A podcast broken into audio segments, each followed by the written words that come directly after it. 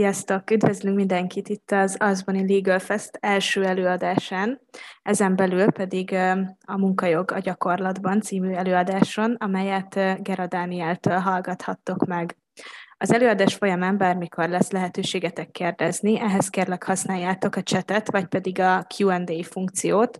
A kérdések megválaszolására az előadás után fog sor kerülni.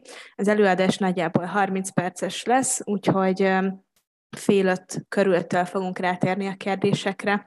Ezután a rövid felvezető után térjünk is rá a konkrét előadásra, amelynek a témája a munkajog lesz. A munkajog egy olyan ritka jogterület, amelyet már az egyetemen is tanítanak, viszont ugye az ügyvédi praxisban is kulcsfontosságú szerepet tölt be. Mivel az egyetemen is tanuljuk, ezért valószínűleg mindenkinek van elképzelése arról, hogy mit is takar a munkajog, de vajon van-e arról is elképzelésünk, hogy hogyan néz ki a ez a szakterület a gyakorlati munka során. Előadónk dr. Gera Dániel, aki a Sönherhetényi ügyvédi iroda partnere, erről fog nekünk most beszélni az előadásában. Általa betekintést nyerhetünk egy nemzetközi ügyvédi iroda munkajogi praxisába, az e, területen dolgozó jogászok feladataiba, illetve abba, hogy milyen ügytípusokkal találkoznak ők a mindennapi munkájuk során. Dániel az előadásában arra is ki fog térni, hogy az elmúlt évek változásai, mint például a koronavírus járvány, vagy az ukrajnai háború, milyen módon érintették ezt a területet, úgyhogy finomságokról is fogunk hallani ebből az előadásban. Dániel, üdvözlünk téged, át is adom neked a szót. Köszönöm szépen a felvezetést és a meghívást. Nagy örömömre szolgál, hogy részt vettek az Arzbóni Karrierfesten, és akkor az én előadásommal nyílhat meg ez a mai nap. Az a tapasztalatunk az elmúlt évek során, hogy a fiatalokat, pályakezdőket elsősorban az szokta érdekelni, hogy milyen gyakorlati aspektusai vannak az egyes jogterületeknek az ügyvédi irodákon belül, úgyhogy úgy határoztunk a felkészülés során, hogy az előadás az nem egy két specifikus jogi kérdésre fog fókuszálni, hanem általában törekszik arra, hogy bemutassa ezt a praxist. Ahogy a felvezetőben Réka említette, az egyetemi tanulmányaink során mindannyian találkozunk a munkajoggal, amikor én tanultam, akkor ez még szigorlati tárgy is volt. Nem vagyok benne teljesen biztos, hogy ez még most is így van, azt hiszem, hogy ez egyetemenként változó, de azt kétségtelen tény, hogy mindenhol tanítják. Én bevallom őszintén, hogyha egy ilyen személyes felütéssel kezdhetem, hogy amikor amikor az egyetemen tanultam, akkor túlzottan nem tetszett nekem a, a munkajog, nem gondoltam volna akkor, hogy majd később ezzel fogok foglalkozni, de azután a, a gyakorlati munka során, miután több területbe is sikerült belekóstolnom, úgy tapasztaltam, hogy annak ellenére, hogy az egyetemi emlékeim erről a tájról nem voltak annyira kellemesek, igenis egy nagyon szép, szerteágazó jogterület, nagyon sokféle problémával lehet benne találkozni, nagyon sok emberi oldala is van, és azt gondolom, hogy akit, akit ez, ez megérint, vagy aki ezt megszereti, az utána szívesen foglalkozik vele.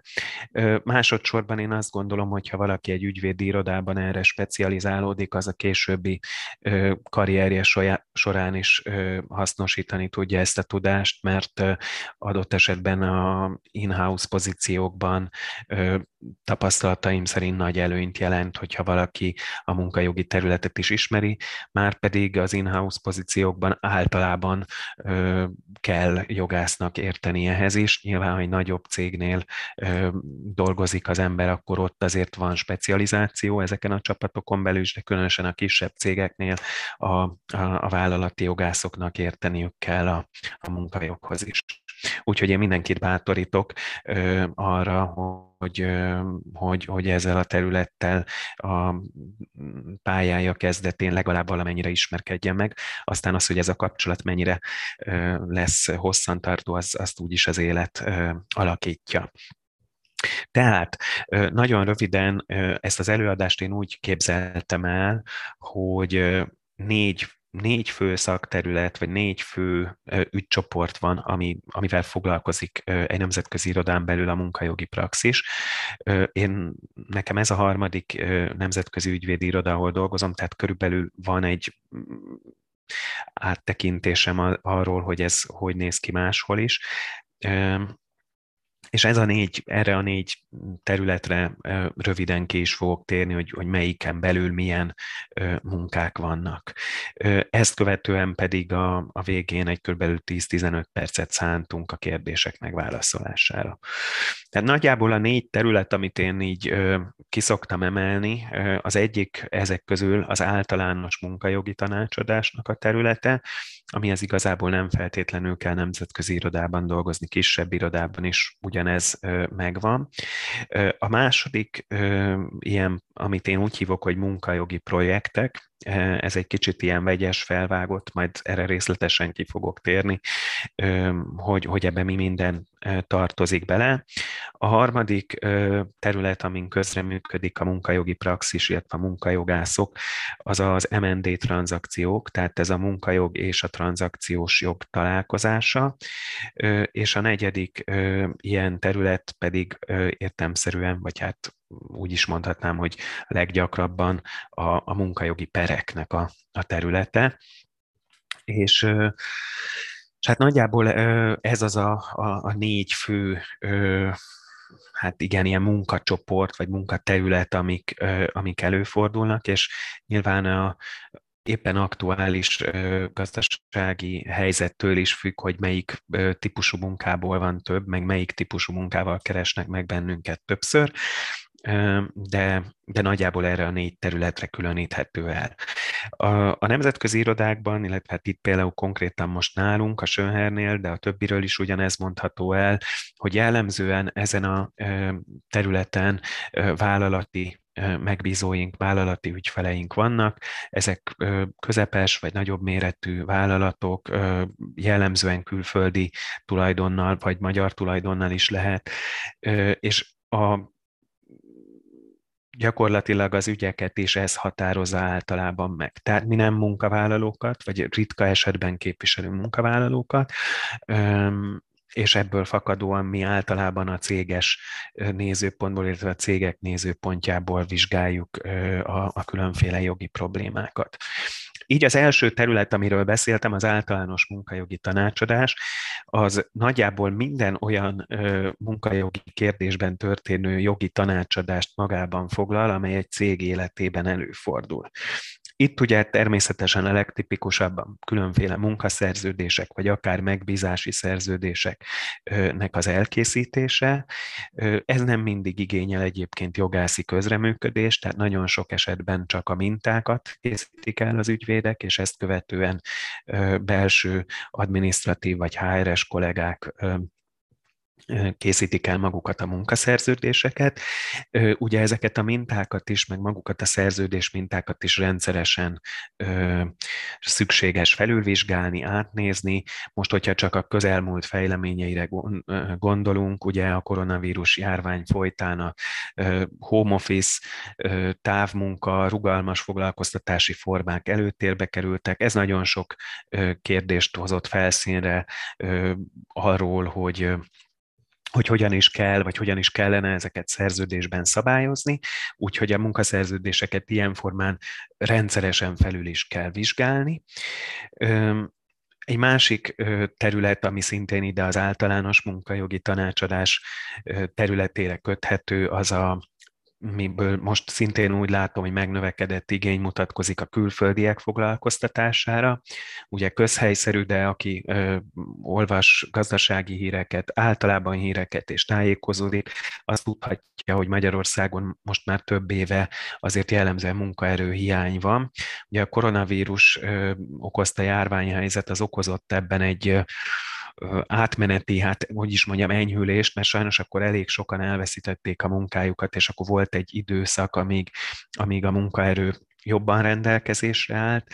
Most, hogy állítólag azért gazdasági lassulás várható, legtöbb elemző ilyet jelez előre a piaci szerep szereplők arról számolnak be, hogy szintén azért vannak területek, ahova már könnyebb munkaerőt találni, de jellemzően munkaerő hiányos helyzet van, és ugye ezt bár kevésbé kap nagy publicitást, de törek, törekszik a jogalkotás úgy is megoldani, hogy, hogy külföldről, akár határon túlról hozzon be plusz munkaerőt az országba.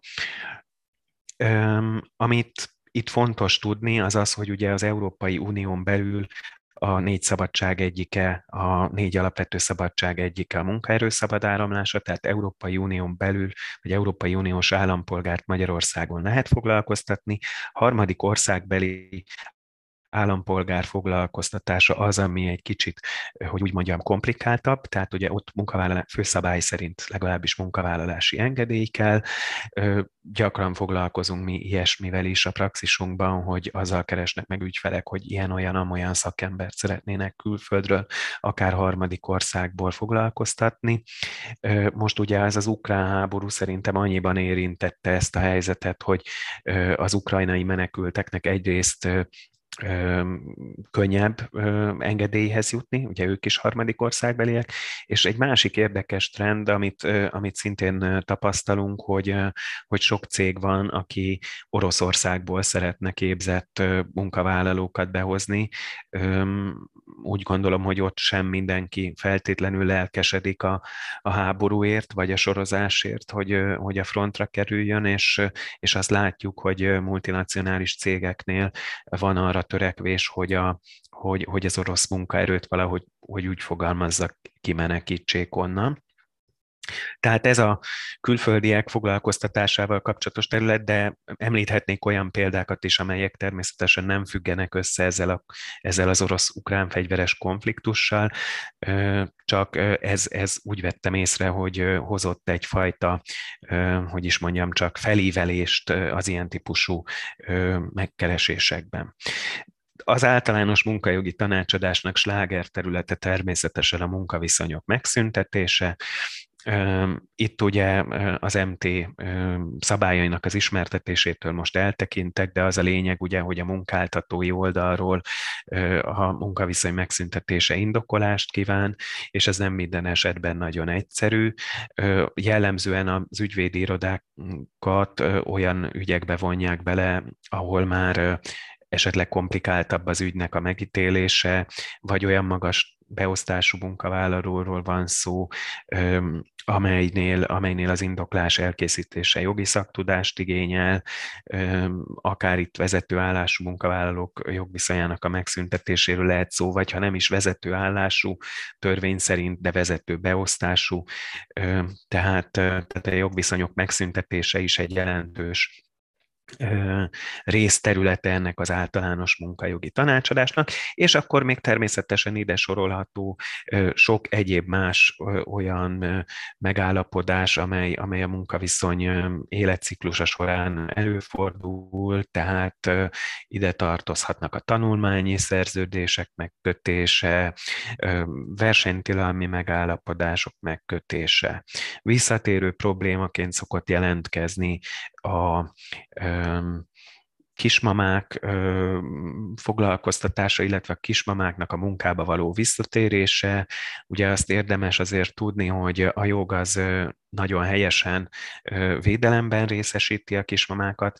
Gyakran látjuk ugyanakkor azt, hogy hosszabb idejű kihagyás során a szervezet változik, mások az igények, nem mindig könnyű az adott munkavállalót ugyanabba a pozícióba visszavenni. Ezzel kapcsolatban is nagyon sokszor kérdeznek cégek, hogy, hogy ilyen helyzeteket hogyan lehet megoldani. Úgyhogy ez lenne nagyjából az általános munkajogi tanácsadás területe, vagy ezeket a, a, a főbb, főbb sarokpontokat fedi le.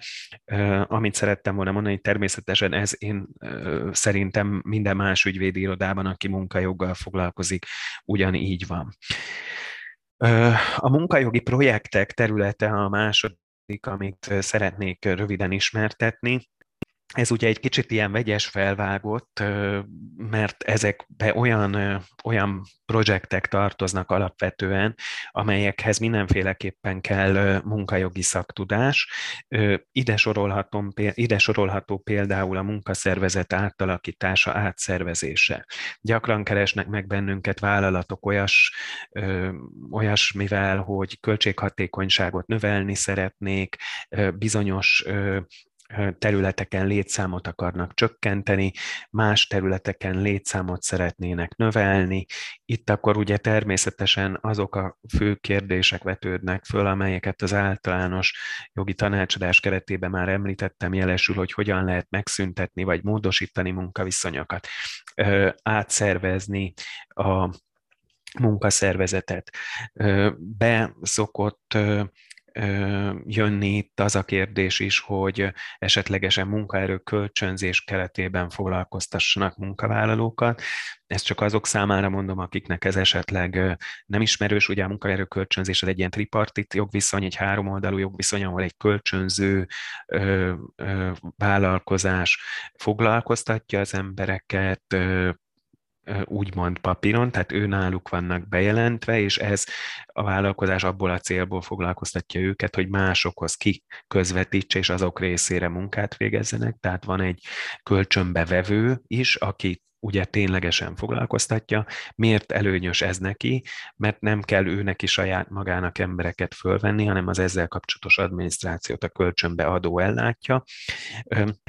Érdekes, hogy ugye ezt is a cégek a, a rugalmas munkaerőgazdálkodás eszközeként használják, Továbbá, amiket most látunk, azok azok, hogy, hogy gyakran, ugye ez egy kicsit a munkaerő piacnak a globalizálódásával összefüggő jelenség, hogy ilyen kölcsönző cégek például ide települnek Magyarországra, itt létrehoznak egy kölcsönbeadásra irányuló munkajog viszont egy valamilyen szakemberrel, majd azt utána kikölcsönzik, esetleg egy külföldi megbízójuk részére, és annak a részére ő távmunkában végez itthon munkát.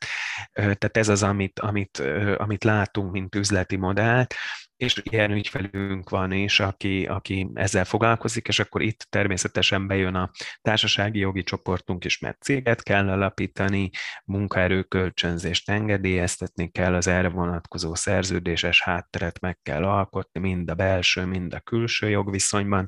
Tehát ez például egy olyan, amit én ilyen munkajogi projektnek hívok, ahol ahol, ahol nem egy adott cégnek a, a belső HR vagy munkajogi dolgait csináljuk, hanem, hanem egy munkajogi természetű feladatot láttunk el. Ide sorolhatnám ugyan, ugyanúgy ö, a ö, munkaszervezet átalakításával és átszervezésével időnként együtt járó, nem minden esetben, de időnként együtt járó csoportos létszámcsökkentést.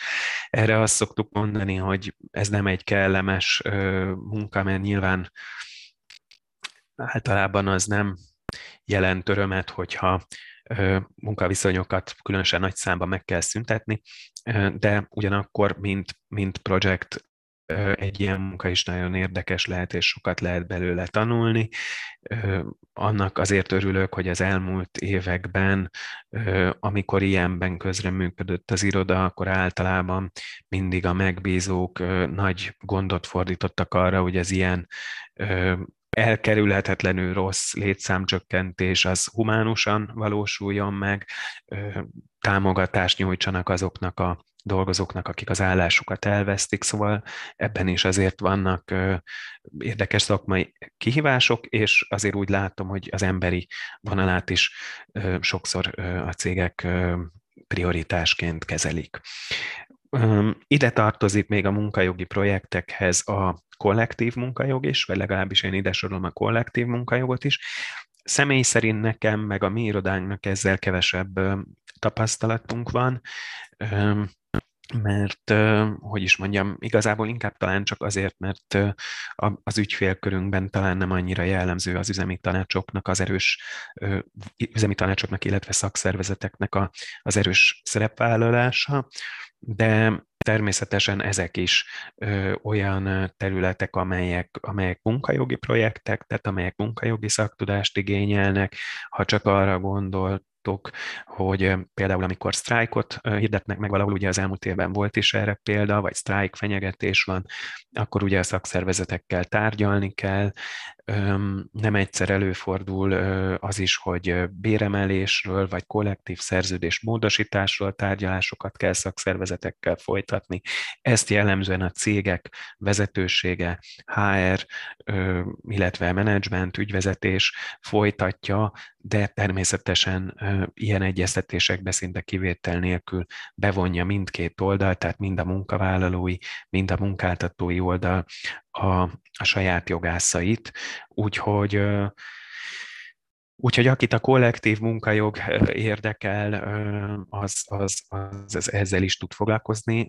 Természetesen a, a, a kollektív munkajognak van egy saját szabályozási területe, tehát ez ugye részben szerepel az MT-ben, de itt azért sok egyéb jogforrást is alkalmazni kell, például a sztrájk törvényt, vagy ugye az adott ágazati vagy vállalatnál meglévő kollektív szerződéseket. A harmadik terület, amelyet, amelyet a nemzetközi ügyvédi irodában munkajogászként dolgozó jogászok, ügyvédek, ügyvédjelöltek nem kerülhetnek el. Az természetesen a különféle társasági tranzakcióknak a területe, nem ritka, sőt, tehát azt mondhatnám, hogy szinte mindig van ezeknek valamilyen munkajogi vonatkozása. Igazából a nálunk fejlettebb jogrendszerekben állunk, nagyobb irodákban, úgy tapasztalom, hogy van a munkajogászoknak olyan csoportja, vagy olyan ö, mm, olyan ügyvédek, akik kifejezetten a, tra- a munkajognak a tranzakciós részére specializálódtak, vagy tranzakcióknak a munkajogi részére. Mire gondolok itt? Elsősorban arra ugye, hogy bármiféle vállalat felvásárlás esetén a, a, a vásárló fél az általában egy átvilágítást, egy due diligence-t folytat le. Ennek során természetesen átvizsgálásra kerülnek a társaságnak, a, a céltársaságnak, hogyha egy teljesen egyszerű akvizíciót teszünk, akkor a céltársaságnak a munka jogi jogviszonyai, hogy úgy mondjam. Itt meg kell nézni azt, hogy milyen rendelkezések vannak a kollektív szerződésben, egyáltalán van-e, van-e üzemi tanács, azzal milyen szerződések vannak.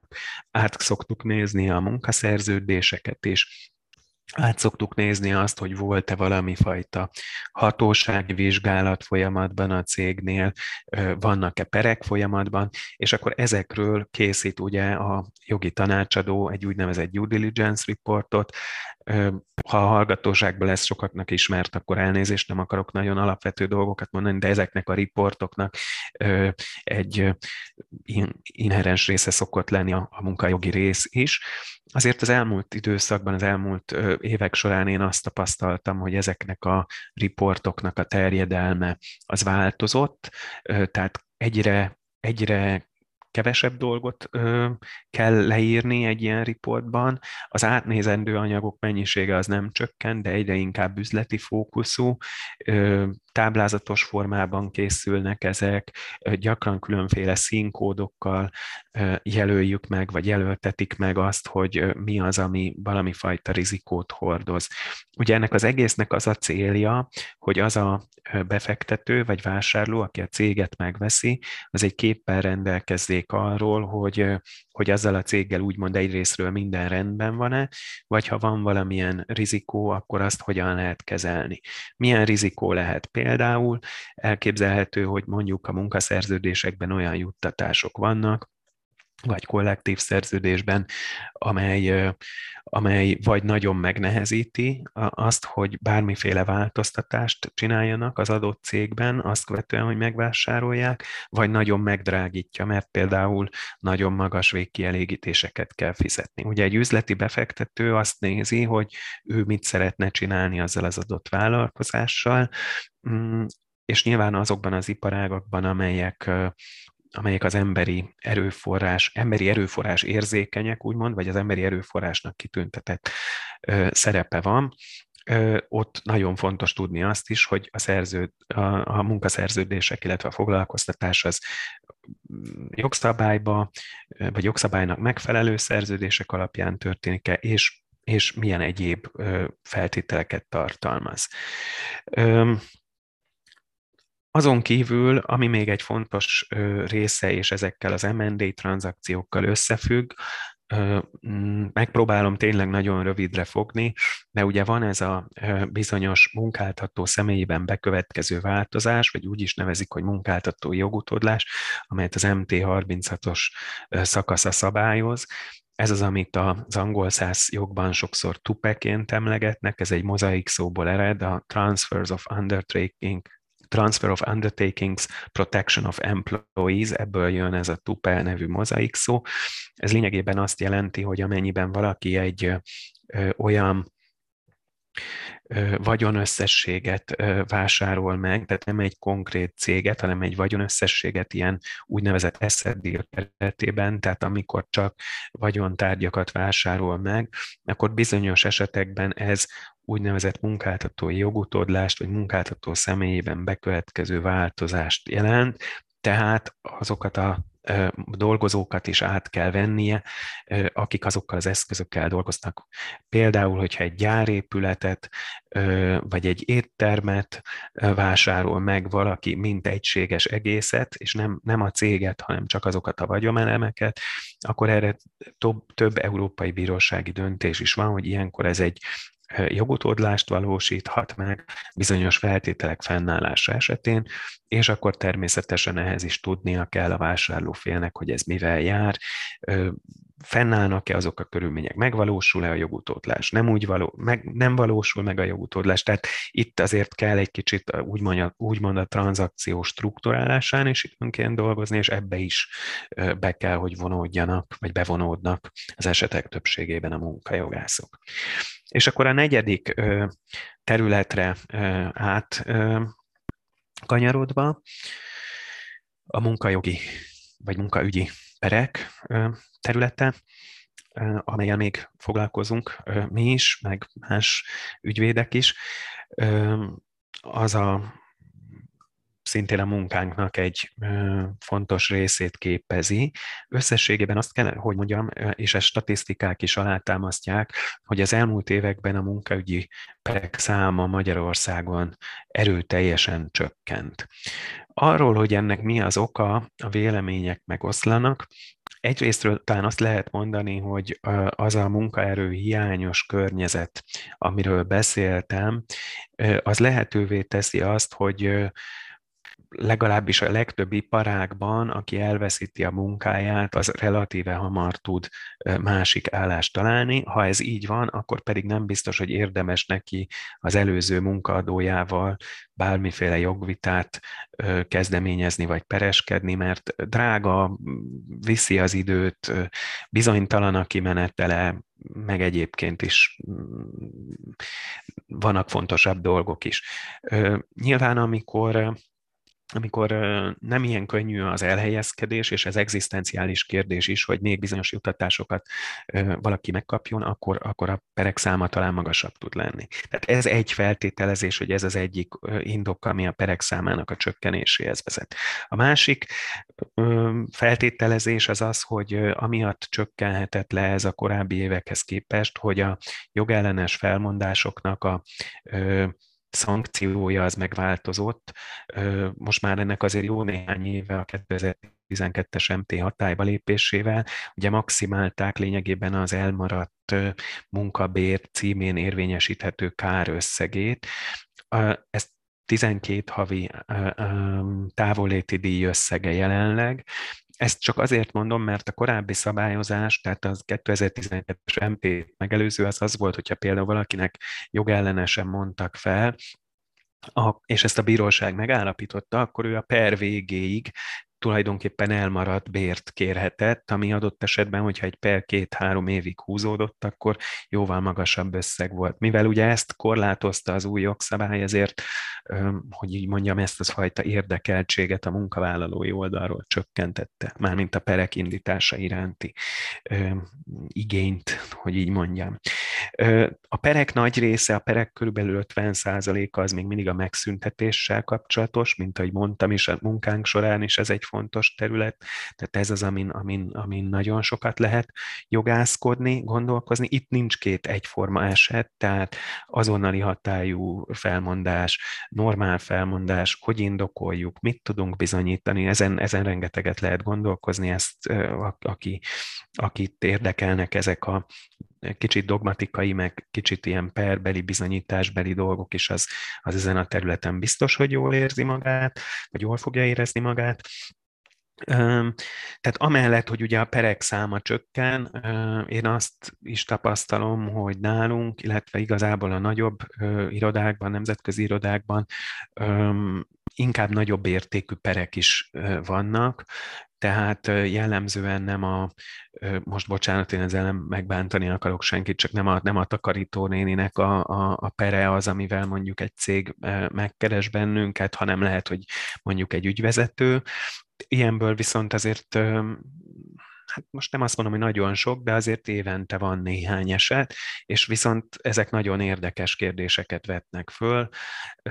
Akár tudnék példaként hozni olyat az elmúlt évekből, ahol a vezetői megbizatás időtartama volt vitás, hogy határozott idejű szerződés, vagy csak határozott idejű ügyvezetői megbizatás mellett lehet-e határozatlan idejű munkaszerződést kötni, és itt az egyik sikerünk volt, hogy három fokot végigjárva a kuria végül is nekünk, illetve a mi ügyfelünknek adott igazat, de sokat kellett ezen gondolkozni. Más ilyen vezetői jogviszony megszüntetésével kapcsolatos pereink is voltak, ahol például a vállalati üzleti titkoknak a megsértése volt vitás, vagy ne adj Isten olyan is volt, ahol, ahol felmerült esetlegesen hűtlenkezelés, meg egyéb már ilyen büntetőjogi finomságok is. Ezeknek egy része egyébként azért úgy látom, hogy egy idő után inkább megegyezéssel szokott lezárulni.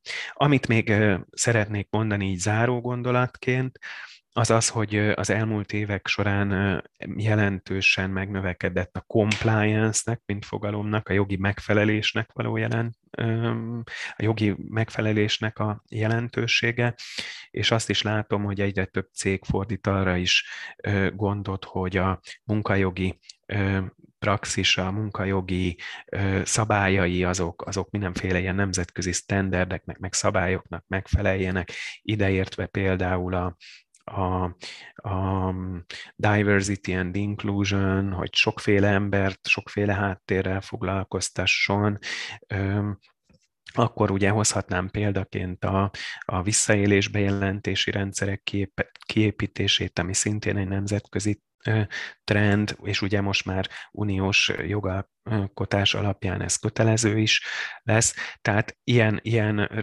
plusz részterületekkel úgy látom, mint a compliance, mint az investigation, mint a diversity, ilyen területek a, a munkajogi praxisok is rendszeresen találkoznak, és folyamatosan tudnak bővülni. Ezeket csak mint a felsorolt négyes kategórián kívüli területeket szerettem volna megemlíteni, hogy még ilyenek is vannak.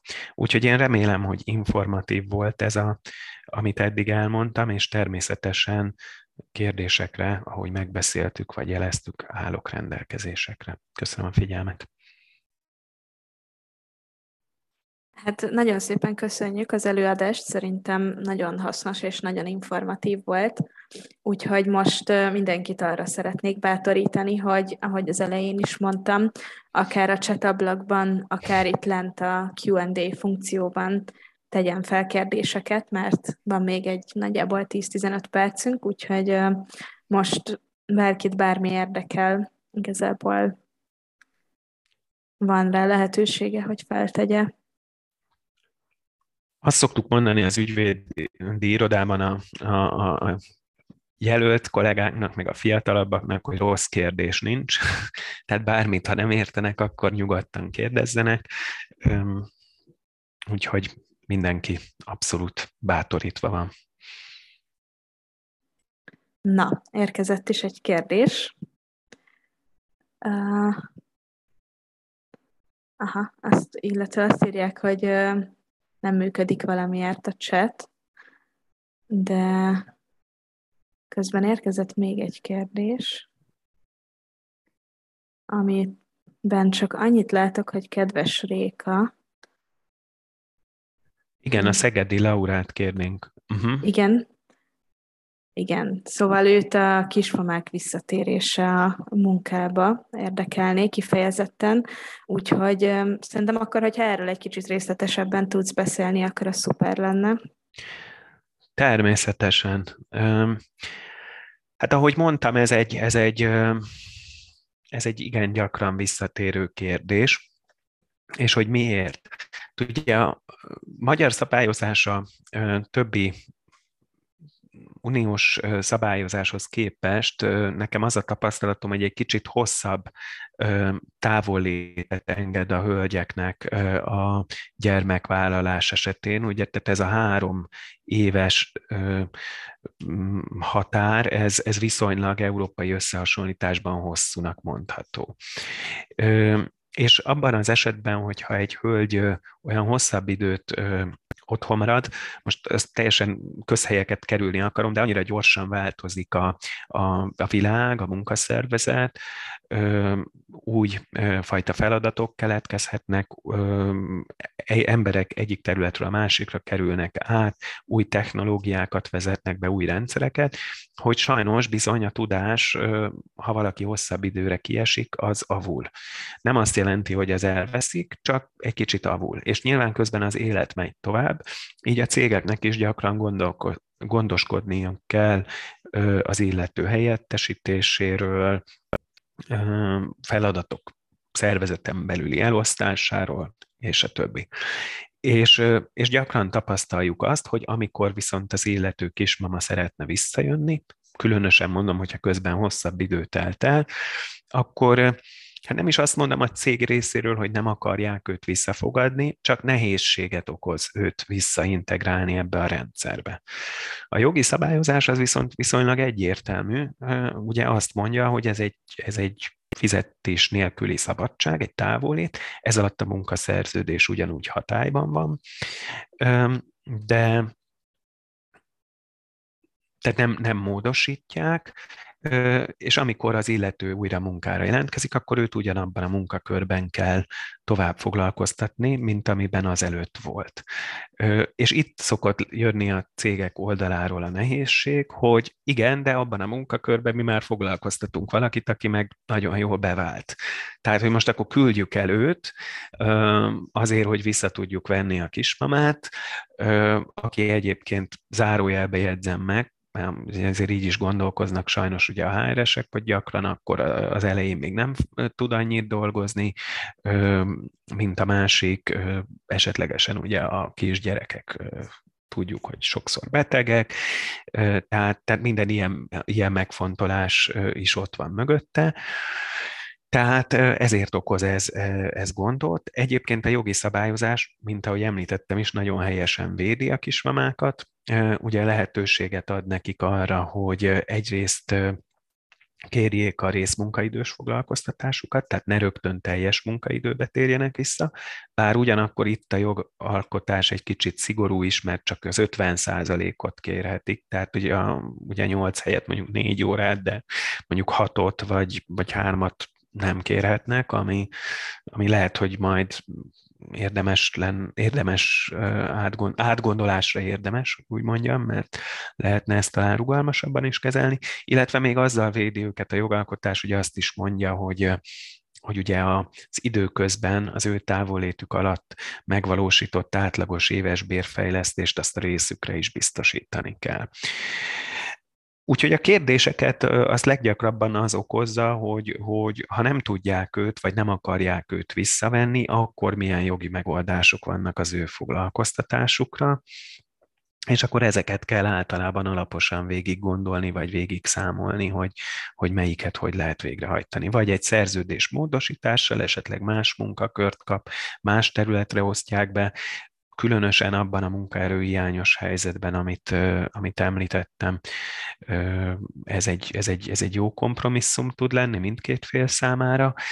Hát ha, ha erre nincs mód, akkor sajnos előfordul, hogy, hogy megszüntetik a felek a jogviszonyt, viszont ugye ott meg elég komoly felmondási korlátozások vannak, tehát leggyakrabban ilyenkor közös megegyezést szoktak kötni a felek, amelyben hát nyilván elég rendesen beárazzák azt a dolgot, hogy az illető kismama mondjuk nehezen tudna utána elhelyezkedni. Úgyhogy ez egy dióhéjban összefoglalva ez a, ez a probléma. Köszönjük, még körülbelül 10 perc van, és egyelőre kettő, három kérdés, úgyhogy akkor szerintem vágjunk is bele. A következő kérdés, hogy a koronavírusnak milyen főbb hatásai voltak a munkaügyi perekre? Hát általában a, a perekre nézve olyan hatása volt, ami most ilyen eljárásjogi dolog, hogy volt egy időszak, amíg ugye bírósági tárgyalásokat se lehetett tartani. Volt egy időszak, amikor maszkban, de volt egy időszak, amikor még, még úgyse, hanem csak Zoomon vagy Teams-en. Igazából azt hiszem, hogy Teams-en. De hát az egy elég, elég nehéz időszak volt, mert azért a, egy kicsit a bírósági eljárás az olyan, szokták úgy mondani, hogy mint egy színház, tehát ott, ott szerintem nagyon-nagyon fontosak a, a, a személyes gesztusok, sokszor a non, nonverbális jelek, a, a kommunikáció, tehát ezek azért nem mindig tudnak ugyanúgy átjönni a, az online térben, tehát ez egyfelől jelentett egy, egy kis hátrányt. Szerencsére nem tartott sokáig, és most már újra, újra lehet. Ezt ezt leszámítva egyébként óriási változásokat magukban a, a perekben nem hoztak.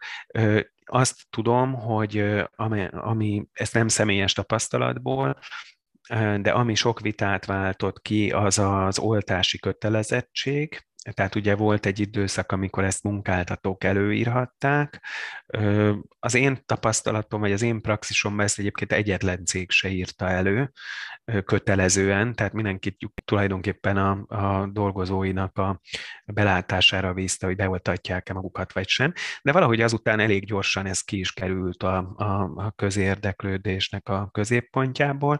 Ami még érdekes volt, és ha valakit ez érdekel, akkor utána lehet olvasni, hogy ugye elég sok alkotmánybírósági beadvány született, ugye az egészségügyi dolgozók kapcsán is, illetve az önkormányzati dolgozók kapcsán is, ahol előírhatóvá tették a munkáltatóknak a, a az oltás előírását, és ott azért az Alkotmánybíróságnak született egy-két érdekes határozata. Sok vita volt erről a szakmai körökben, úgyhogy én ezt tudnám kiemelni itt a, erre a kérdésre válaszol, és a következő kérdésre, amit most úgy látom, hogy én is látom a kérdéseket, de nem akarom Réka elvenni a kenyeredet, hogy melyeket tekintem a legfontosabb tulajdonságnak ahhoz, hogy valaki kiemelkedően tudjon teljesíteni, jól látom? Igen, igen, nyugodtan olvashatod te őket, ha így könnyebb neked. Um, hát általában azt gondolom, hogy az ügyvéd, ügyvédi pályához szerintem nagyon, kell egy nagyon nagy fajta lelkesedés. Tehát, hogy egy, most ez persze közhely, mert szinte minden szakmához, de hogy fontos, hogy valaki szeressen, vagy, vagy akarjon jogi problémákkal foglalkozni, és azokat megoldani szükséges hozzá egyfajta ilyen analitikus gondolkodásmód is, de ez ugye az egész jogi szakmára igaz, és azokat utána tudni alkalmazni egy-egy esetre. Ami szerintem még kiemelkedően fontos, hogy mivel itt általában HR területről dolgozó mm, kollégákkal dolgozunk együtt. Szerintem nagyon fontos az, hogy legyen egyfajta ilyen empatikus képessége az embernek, érzelmi intelligenciája, és egyáltalán egyfajta, hát hogy is mondjam, ilyen talán ember szeretete, vagy, vagy, vagy a másik, hogy mondjam, tehát nem annyira az üzlet, nem annyira az üzleti szempontoknak a, az előtérbe helyezése, hanem inkább az emberi ö, problémáknak a megértése. Az szerintem nagyon fontos, akár csak, hogyha itt a kismama ö, helyzetre gondolunk, amit az előbb hoztam, tehát, hogy itt, itt, itt, itt kell látni egyfajta üzleti szükségletet is, de ugyanakkor, aki a másik oldalon van, az, az csak egy ember, akivel együtt érzünk, meg, meg szeretnénk azért neki is jót. Tehát, hogyha ezt a kettőt valaki tudja egyesíteni, akkor, akkor tud, ezeken a terület, tud ezen a területen szerintem kimagaslóan dolgozni. De a legfontosabb szerintem azt mondanám a lelkesedés, elhivatottság és a szorgalom. Nagyon sokat kell hozzá tanulni. Uh, most nem tudom, van még további kérdés? Van még, akkor mondom. A következő az, hogy ha valaki befejezi a jogi tanulmányait, és kezdőként helyezkedne el egy ügyvédi irodánál jelöltként, akkor mennyire hangsúlyos, hogy releváns szakmai tapasztalattal rendelkezzen, vagy akár tapasztalat nélkül is érkezhet-e, illetve hogy mennyire fordítanak az irodák hangsúlyt a kezdők mentorálására. Ez is még a kérdéshez tartozik. Uh-huh. Um azt látjuk, hogy azért most már a, a, a kezdő, vagy frissen diplomázott jelentkezők is sokszor gyakornoki tapasztalattal rendelkeznek, ami hogy úgy mondjam, egy trend, tehát már, már sokszor egyetemisták is szeretnének egyre jobban érdemi munkákba bevonódni.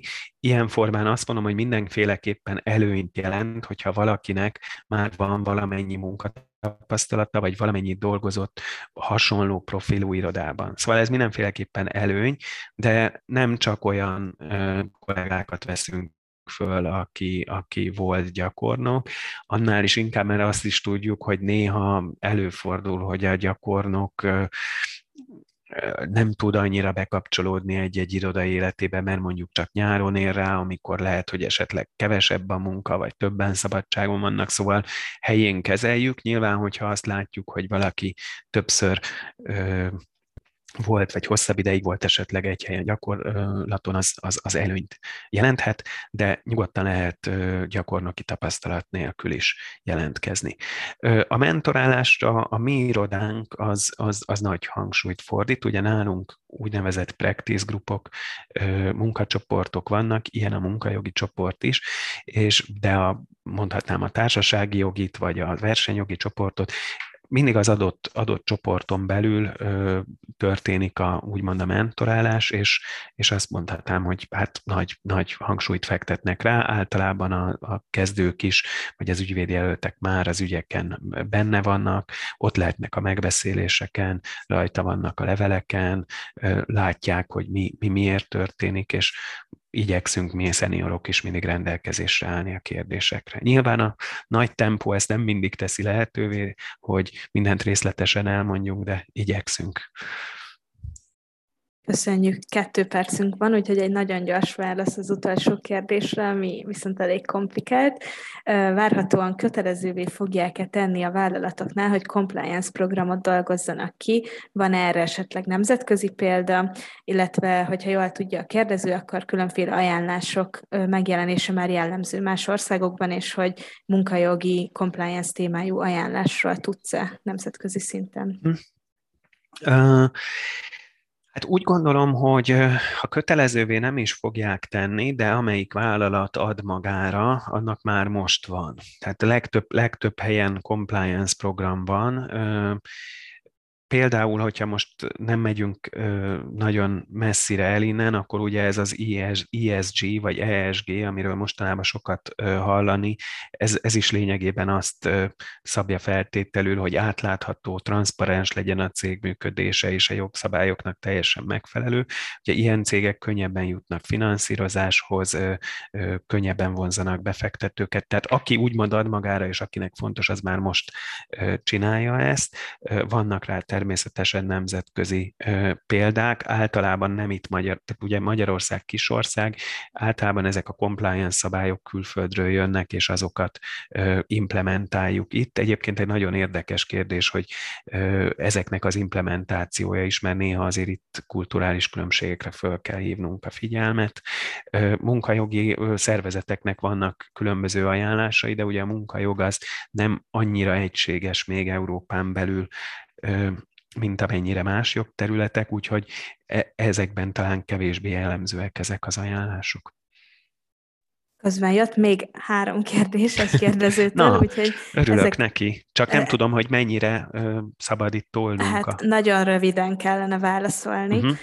Az első kérdés, hogy ha van egy cégnél kollektív szerződés, akkor jellemzően mindig hosszabb a próbaidő, ahol a kérdező eddig volt, ott jellemzően hat hónap volt.